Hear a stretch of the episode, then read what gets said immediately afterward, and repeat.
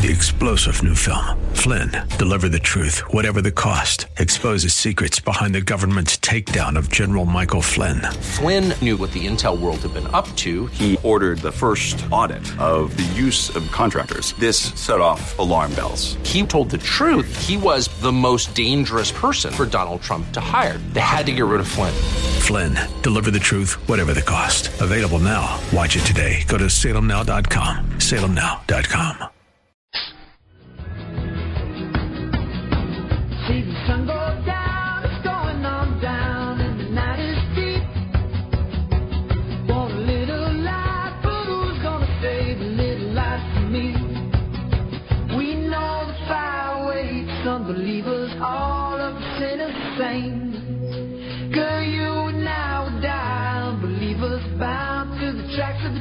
You're listening to Rob Black and Your Money on AM 1220 KDOW, an iHeart radio station.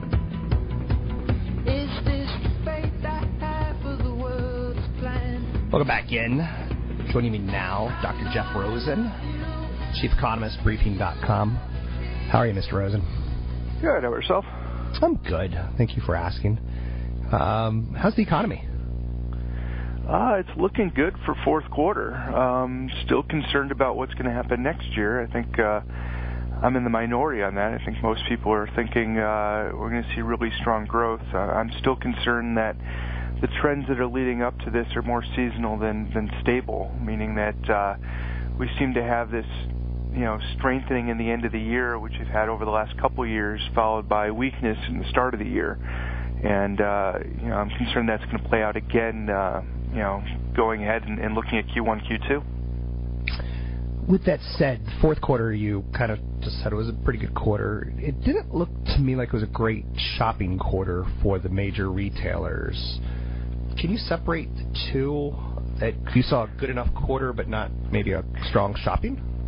Yeah, it's actually been a little weird. Um, you know, you've had a really good retail sales report for December, which, you know, when you started seeing, you know, the retailers come out and saying it was a, you know, pretty awful or at least disappointing holiday season, makes you kind of wonder where the sales are coming from. And if, if you look a little closely, you see that the online re- retailers did, you know, a little bit better than the, uh, you know, the discount stores or the um, department stores. So it could be just the fact that you know who's reporting the earnings and who's not reporting earnings that you're you're seeing uh, negative news press. Um, and again, it could be that the expectations were just much stronger than what they ended up being. So they thought they were going to get much better numbers, and they didn't turn out to be as good as they hoped. So they came in as, as disappointing. Now, when we were projecting retail sales, we thought they were going to be really disappointing. We had, uh, you know, we were looking at the motor vehicle numbers, and and that was a a big drop off uh, compared to November. We were also looking at the uh, employment numbers that showed a drop in aggregate income, or at least aggregate wages. So we thought those two combined was going to pull retail sales down, but we found out instead, at least according to the government official numbers, that retail sales were, pretty strong, and that it seems likely that uh, consumers you know, spent out of savings or, or spent out of investment income as opposed to uh, regular wages, which is good in terms of consumer confidence, meaning that you know they think things are better, so they're willing to lower their savings. Uh, we also believe this is accurately uh, what should happen given where the debt levels are. So, in the scheme of things, the sales numbers were good, and, and they should have been what they were expected. Uh, it's just that you kept getting all these negative reports, and, and you know, became concerning that things were worse than what uh, the numbers were actually going to come out as. Let's talk a little bit about um, non-farm payrolls. My audience is, I'm going to say, probably uh, not the typical audience. Bay Area, high incomes, lots of jobs. Um, we don't have a lot of farms. We don't have a lot of Sears where we are. Uh, give us a little bit of information on non-farm payrolls and why do we care about the phrase non-farm? Non-farm is just basically, you know, any job that's that's not coming from you know specifically the farmland. So it's you know any service job, any manufacturing job, any supply job, any wholesale job, that type of thing. So basically, you know, unless you live and you, and you work in the land, you're, you're going to be counted as a, as a payroll number in this. and it essentially, you know, makes up the entire population of the U.S. This is where people work. The, the, the farm sector, in terms of employment, is very small. So when we talk about non-farm employment, we're looking specifically at you know the bulk of uh, the employment industry, the bulk of the economy.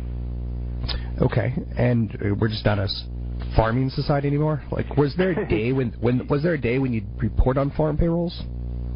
Um, no, I, I've never reported on farm payrolls. I generally take um, farm income and farm uh, uh, inventories as flat over uh, each quarter, and, and that doesn't.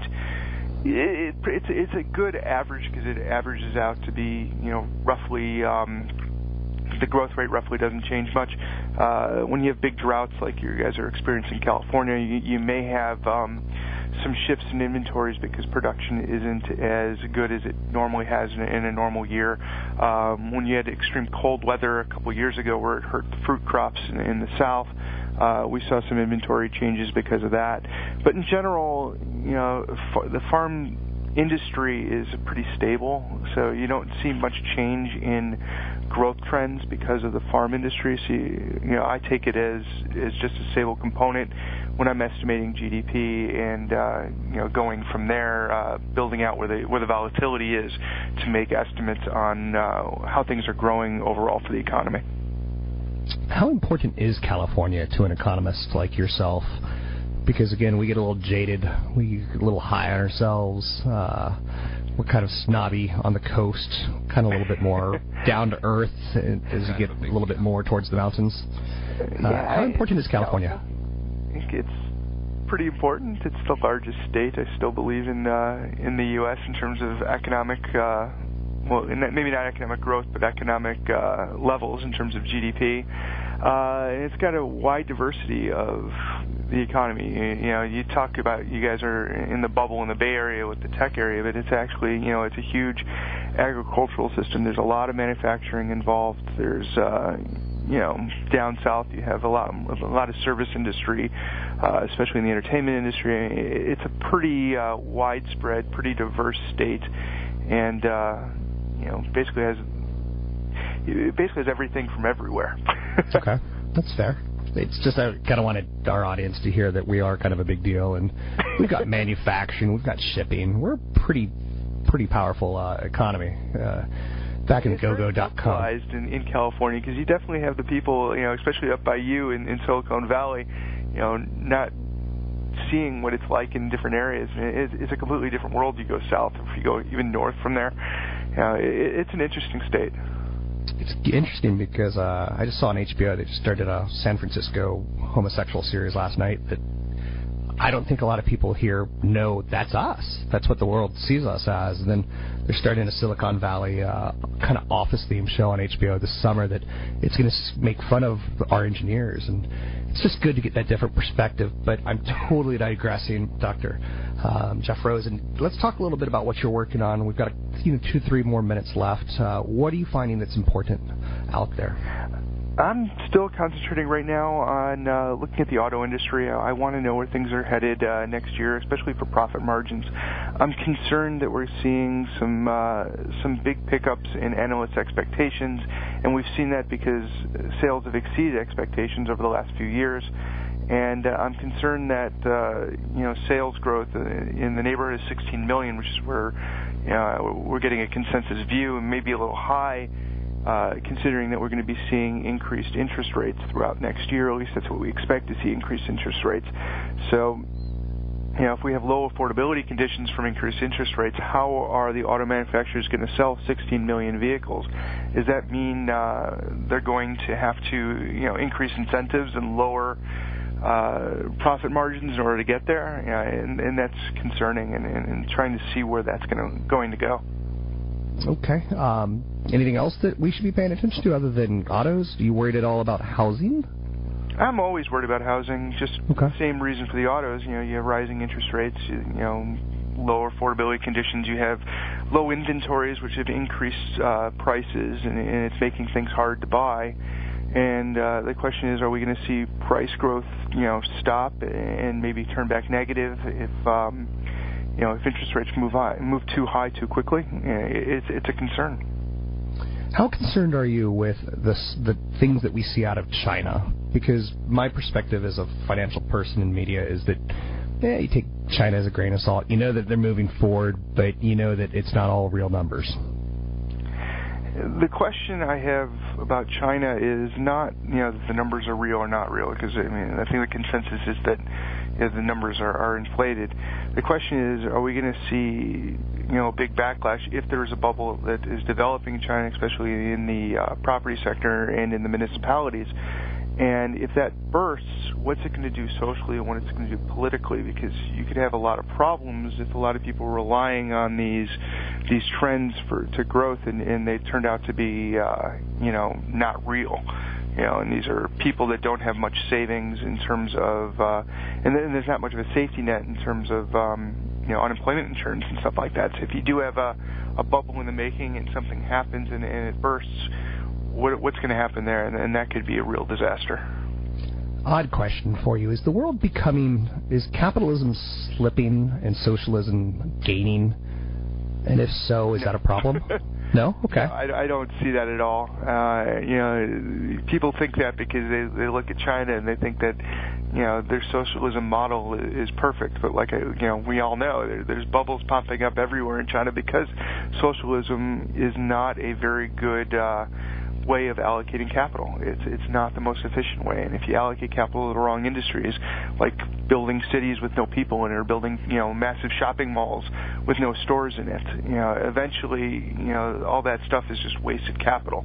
It could have been used to do something more productive and more uh, efficient, and you know could actually improve people's lives as opposed to temporarily improving you know somebody's uh, income levels. Thank you very much. It's Dr. Jeff Rosen, Chief Economist, Briefing.com. It's the one website that I start every day with, Monday through Friday, business stories on independent live market analysis, U.S., international, economy, fundamental, strategic, value, growth, you name it, they got it. It's Briefing.com.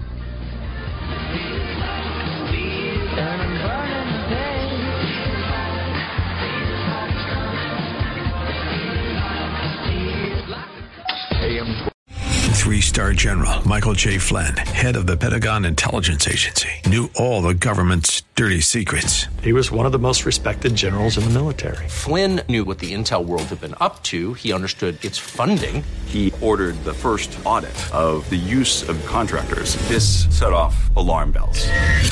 The explosive new documentary, Flynn, Deliver the Truth, Whatever the Cost, uncovers the facts behind this scandal. Flynn told the truth. He was the most dangerous person for Donald Trump to hire. I find out the worst enemy that I'm going to face in my life is right here in America. They took my assessment and they wanted me to change it. And I was like, I'm not changing it. They had to get rid of Flynn with in depth interviews, archival footage, and never before seen personal records of the man behind the headlines. I just felt like I was drowning. Flynn, deliver the truth, whatever the cost. Available now. Watch it today. Go to salemnow.com. Salemnow.com.